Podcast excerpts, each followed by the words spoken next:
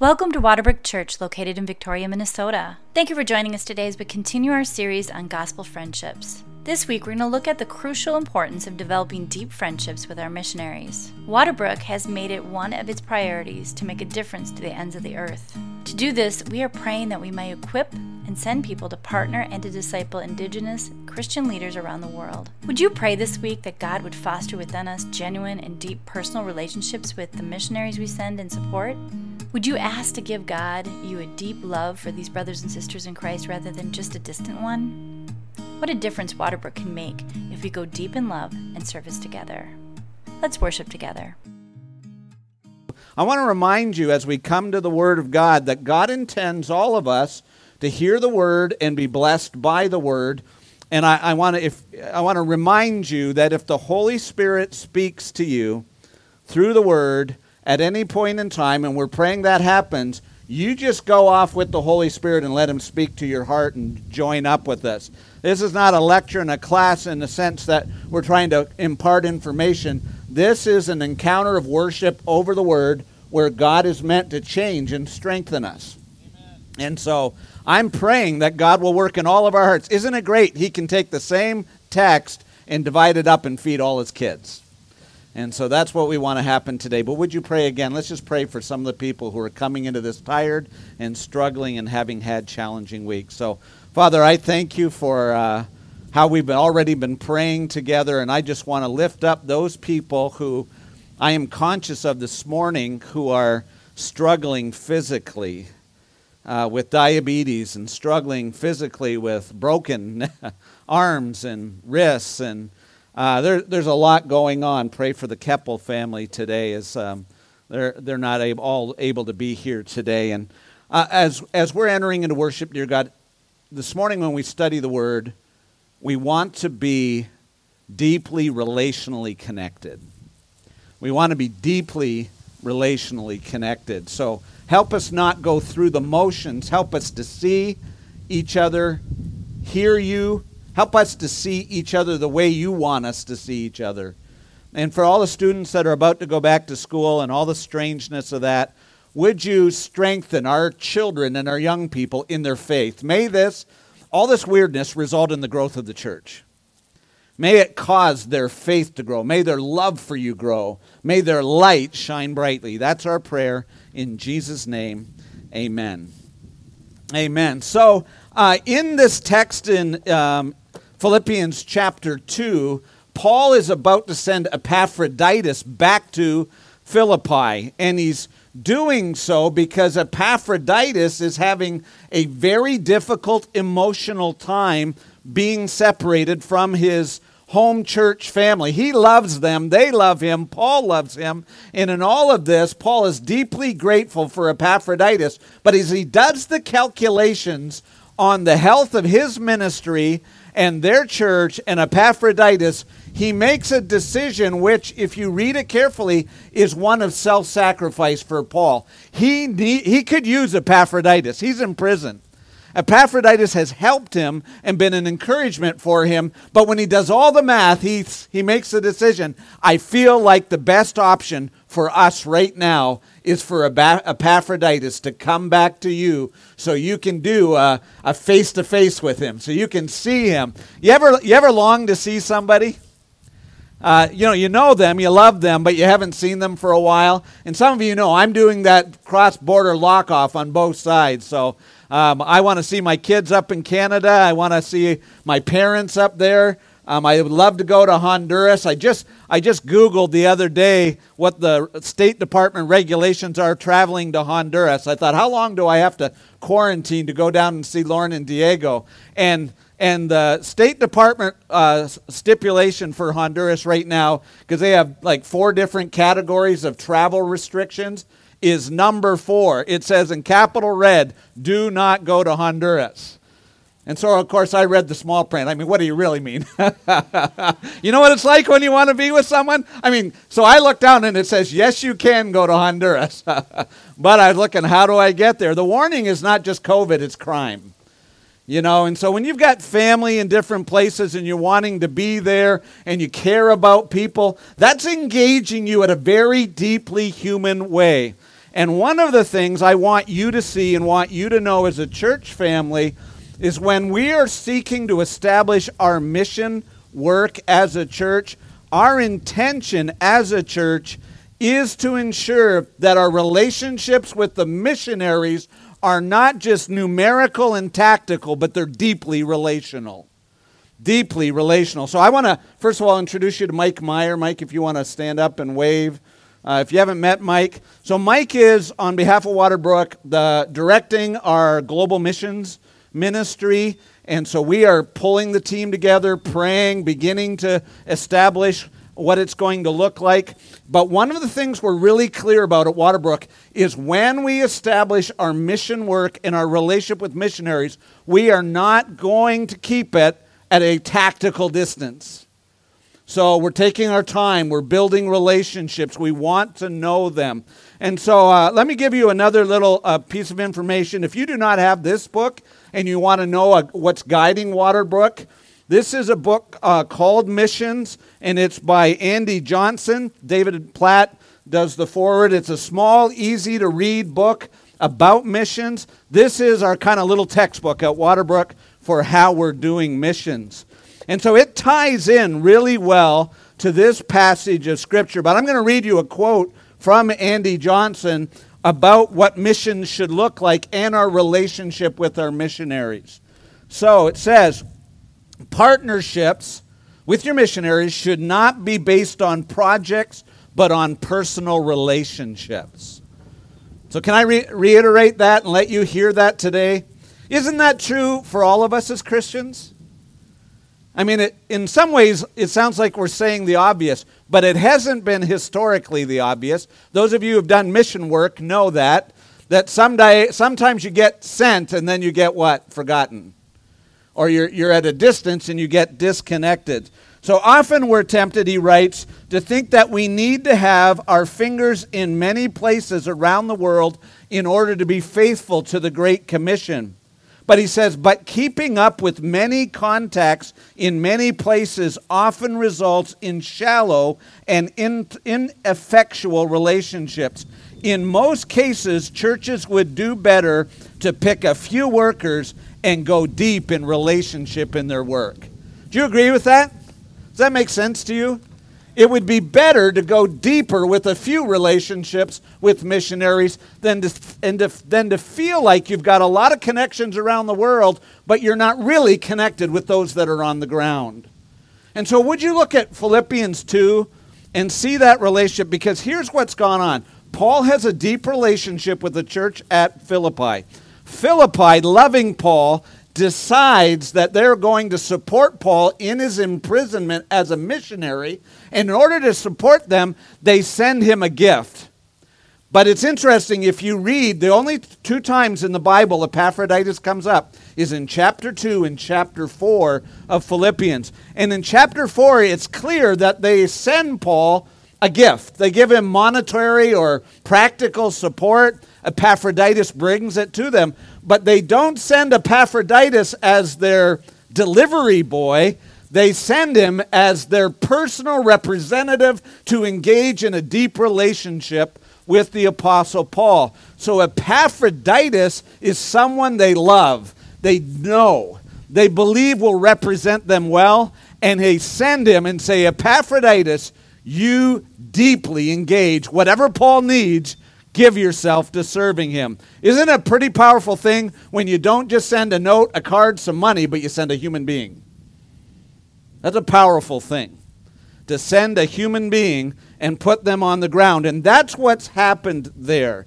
And so the Apostle Paul, I want you just to look at that text, and I'm going to outline with you um, the level of emotional connection. That's what I'm bringing home. I think we need to have more than an intellectual connection with our missionaries. We need to have a deep uh, relationship, deep affection, deep emotional connection with our relationships. And that's impossible to do casually. It's impossible to do casually. And so, uh, listen to the language. I'm going to give you how Paul uses emotional language in this last section, 25 to 30 he says about Epaphroditus, why is he sending him? He has been longing for you. he is deeply what? Distressed. Is distress a word you use casually? Would Paul use it casually? Does the Holy Spirit use it casually? He says, I'm writing this lest I have sorrow upon sorrow. Hear Paul's emotional language? That I may be less anxious. Receive him with all joy, he says. Honor such men, for he nearly died.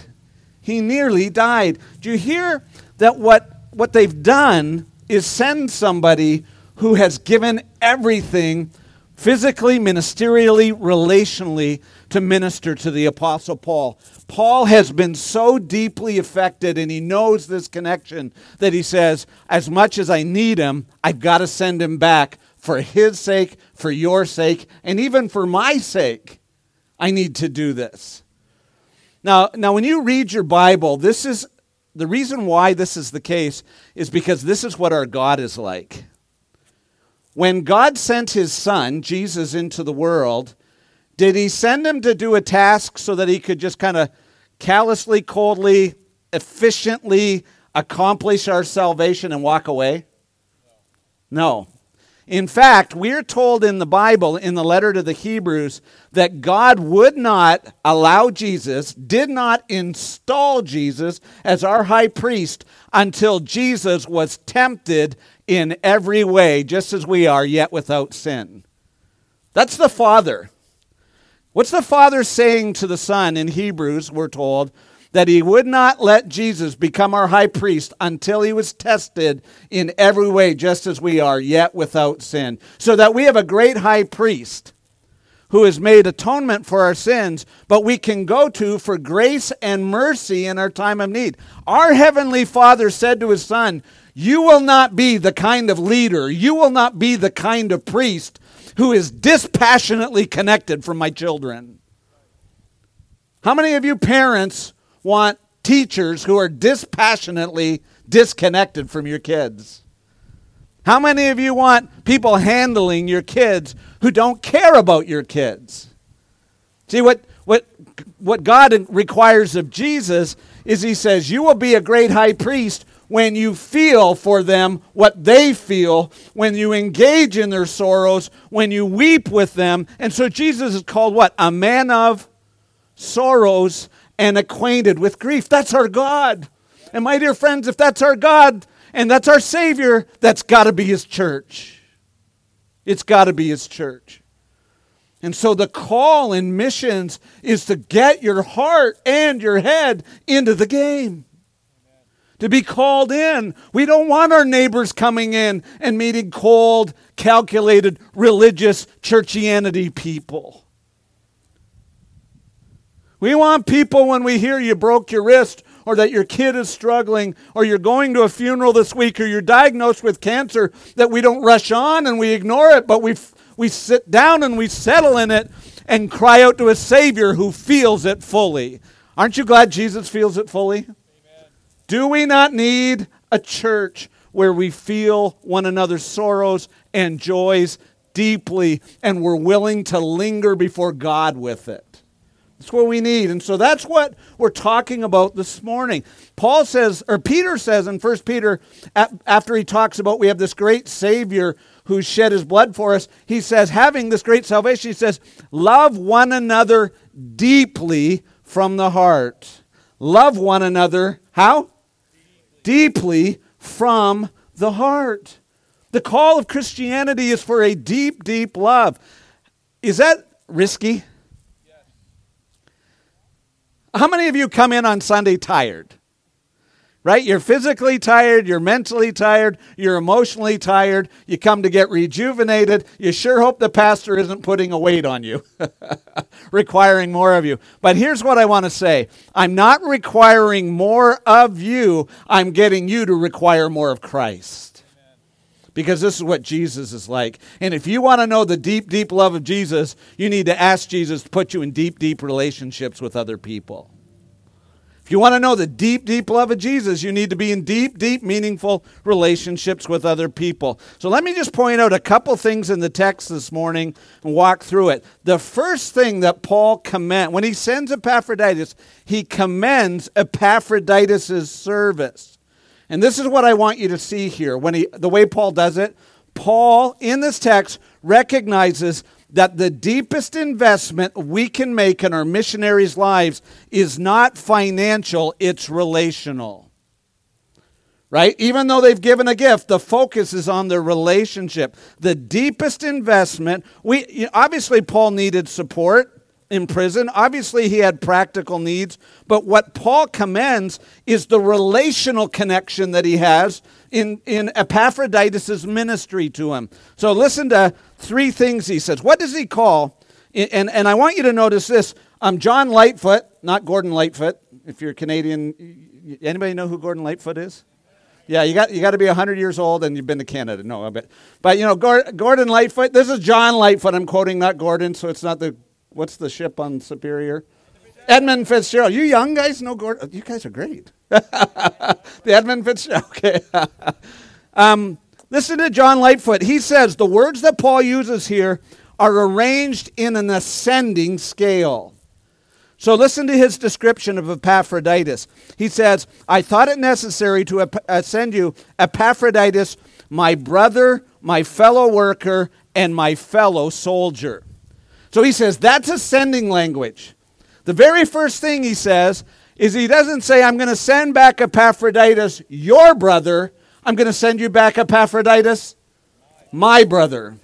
So we know that Epaphroditus, when he went there, was relationally invested in the Apostle Paul. They were brothers in his imprisonment, they were shoulder to shoulder. The, the love Paul has for Epaphroditus is because Epaphroditus had a love for Paul. And that's what we that's the language of Christianity. Christianity is not about an organization, it's about a family. We are the family of God. And when we send missionaries and support ministry, missionaries, those missionaries are our family. When Epaphroditus got on the ground, he built a relational connection with the Apostle Paul. So we're, we're praying that over Waterbrook. We want to know, we want, we want our missionaries to know that we genuinely love them. That's what we're praying over our hearts. We want to know them. We want to love them. We want to be connected to them. We want them without doubt to know that Waterbrook loves them. So he's relationally connected. He calls him my brother, then he calls him what? My fellow worker.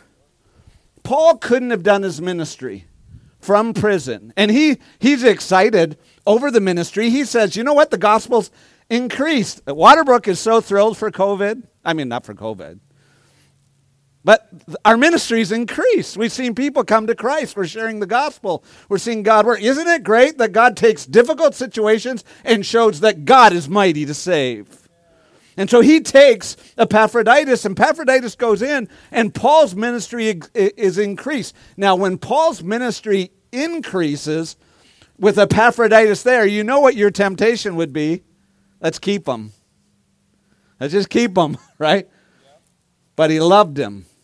And he was thankful that Epaphroditus got there, rolled up his sleeves, and said, Paul, what do you need done so the gospel goes forward? He's his co worker, and then he's what? His co fellow soldier. When Paul uses the word soldier, he means by that fellow sufferer.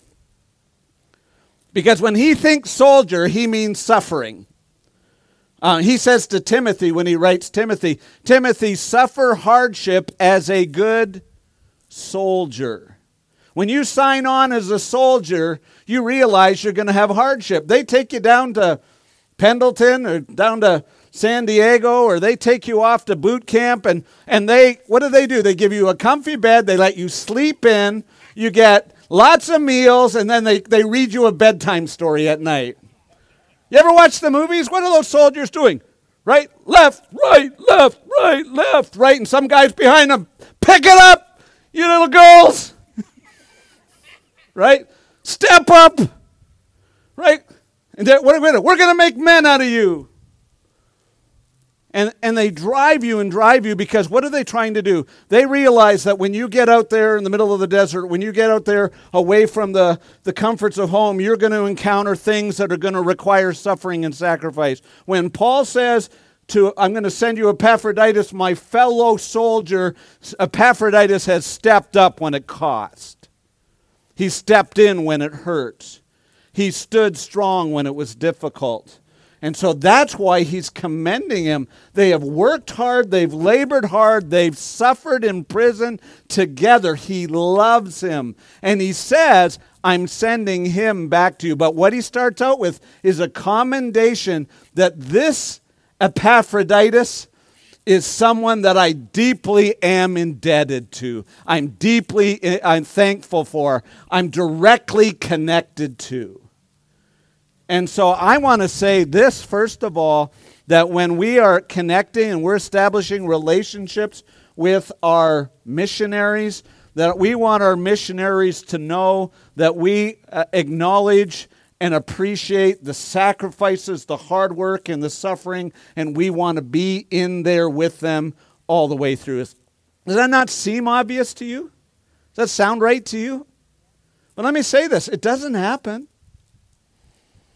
It often doesn't happen. What, what often happens is we're very careful to make sure that we vetted.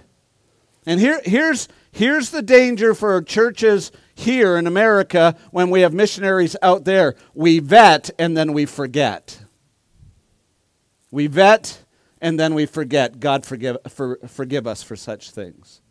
And so, as we begin to build our ministry, we believe the vetting is important. We need people who will ser- serve and sacrifice, but we also need to realize that when we ask them to make a sacrifice, they know we'll go with them in it, and they're not left alone.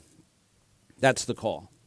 So that's the first thing. Paul commends Epaphroditus' service. Then I want you to see in the language, he recognizes and he commends his suffering or his sacrifice. And so this is it. We need to recognize that the deepest investment that we make in missionaries is relational. We also need to recognize that the deepest sacrifice that missionaries make is relational. The deepest sacrifice they make is relational. And so, in this text of Scripture, notice what the Apostle Paul says in verse 26 and 27. He says, I'm going to send Epaphroditus, for he has been longing for you all, has been distressed because you heard that he was ill.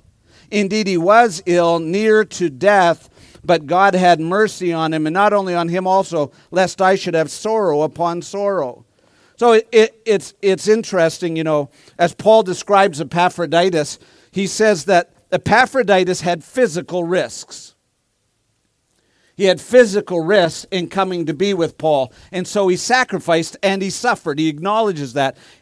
Epaphroditus really be, did become ill. To the the language he uses in the Greek means near unto thanatos in the Greek, which is death. So Paul's not exaggerating. He almost died.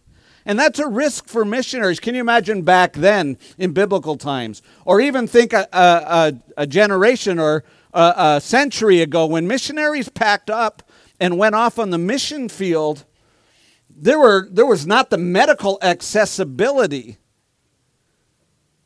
that we have today.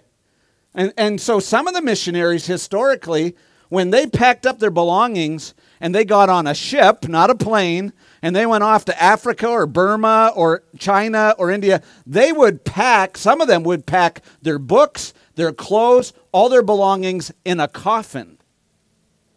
It was a symbolic gesture. They would nail it shut. The symbolic gesture was, we are leaving till we get to glory. It was a lifelong sacrifice and commitment. And Paul realized there's physical things. I remember, you know, so my, my daughter Lauren's in Tegucigalpa. I can remember the call, you know, and talking to her when they encountered a robbery on the road and guys were out with guns and there's guys on the street and a couple of men had their shirts pulled off and one guy was bloody in the in the in the gutter and Lauren's describing to me a group of four American Christian teachers encounter going down the mountain that day. And then she says, as we were quickly backing up to take off, we looked and realized the two guys being beaten up were our pastors.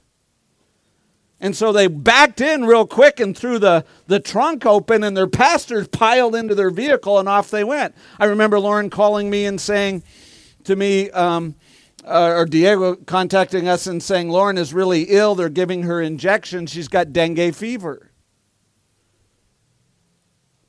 You know, there, there are real risks that go with missionary life physical, practical risks.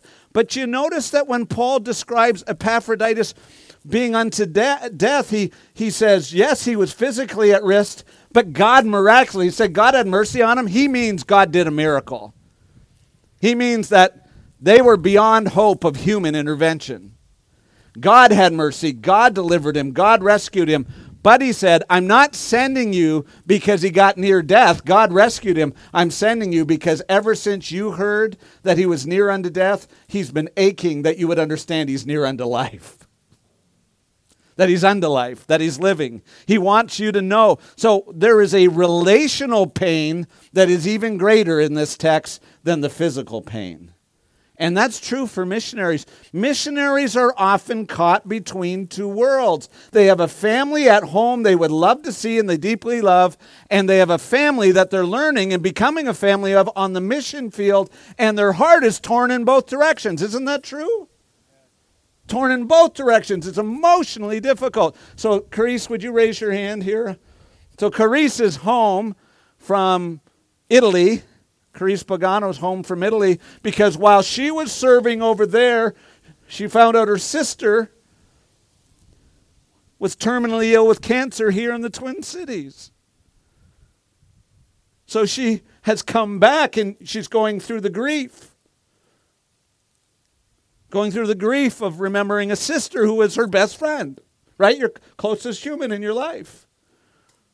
And so here she is. So we want her. She comes in and works in the office up here two or three times a week, and we pray together and come in. We, we can't carry that burden, but we want her to know she matters to us. We want her to know she's loved. We want to know she can grieve all she needs to grieve while she's here. The relational cost is high. You shouldn't be alone in the relational pain. Right? Don't we all need this? Amen. And so so it's absolutely important that our missionaries are not just financially supported, but that we recognize the emotional sacrifices that come with being caught in two different worlds where you're not home here because you're called there and you're not home there because you're from somewhere else. You're a stranger and an alien in a foreign land pouring out your heart on both ends. That's what we're called to do. But finally, I want you to see here in the, in the text the Apostle Paul's final exhortation there in this passage of Scripture where he, where uh, he, he, uh, he commits himself to Epaphroditus' return. He says in verse 29 So receive him in the Lord with all joy and honor such men, for he nearly died for the work, risking his life to complete what's lacking in your service to me. Paul's indebted, you're indebted. But notice what he's doing. Paul's committing to Epaphroditus' return. So here's a simple point I want to make in this text right now. I want you to see it's not only important to send your missionaries out, it's important to receive them home. It's important to realize that this relationship is for the going out and the laboring, but it's also for the coming back and the recovering. In the language of the Apostle Paul in his explanation here in this text of Scripture is really saying that one, receiving them home is as much a calling as sending them out, recognizing their sacrifices. Notice Paul emphasizes Epaphroditus' sacrifice. We need to recognize the sacrifices that our missionaries make. Even if they don't die, the cost is high, right? Even if they're emotionally drawn out. And you and I got to realize missionaries are just like us. They have all the struggles, they have all the emotions, they have all the baggage, they have all the difficulties, they have all the family. There is so many missionaries historically who have gone out and the church has made them think or made them feel like they had to live like superheroes. Nobody's a superhero except Jesus. We are broken and needy people. In fact, what makes a good missionary is their ability to groan and weep with those who weep. Acknowledge the brokenness of the people they're around and show them that Jesus is enough. But we need to do that. And so sometimes one of the things we need to do when our missionaries come back is we need to, we need to celebrate their struggles as much as their successes. That's what Paul's doing here. He's acknowledged that Epaphroditus has been super helpful, but he's acknowledging that he sacrificed and suffered much. And so, you know, we don't like to do that because, and sometimes it's hard for missionaries because missionaries, if they want to keep their support and their connection up, most of the time you feel like there's a great pressure to write a letter that says you've had a million converts and you're doing super well and everything's going grand. When most of the time it's hard, sweat, and toil and tears and brokenness, just like you and your family, just like me and my family, right? And we've got to be able to thank God when missionaries come back and say, Thank you for going there, suffering additional hardship and pain. And, and, and we're not counting numbers, we're counting faithfulness because that's what God counts faithfulness. You plant, right? Paul says, one plants, one waters. Who causes the growth? God. Some people have ministered their whole lives and not seen any fruit till the next generation but it was for Jesus.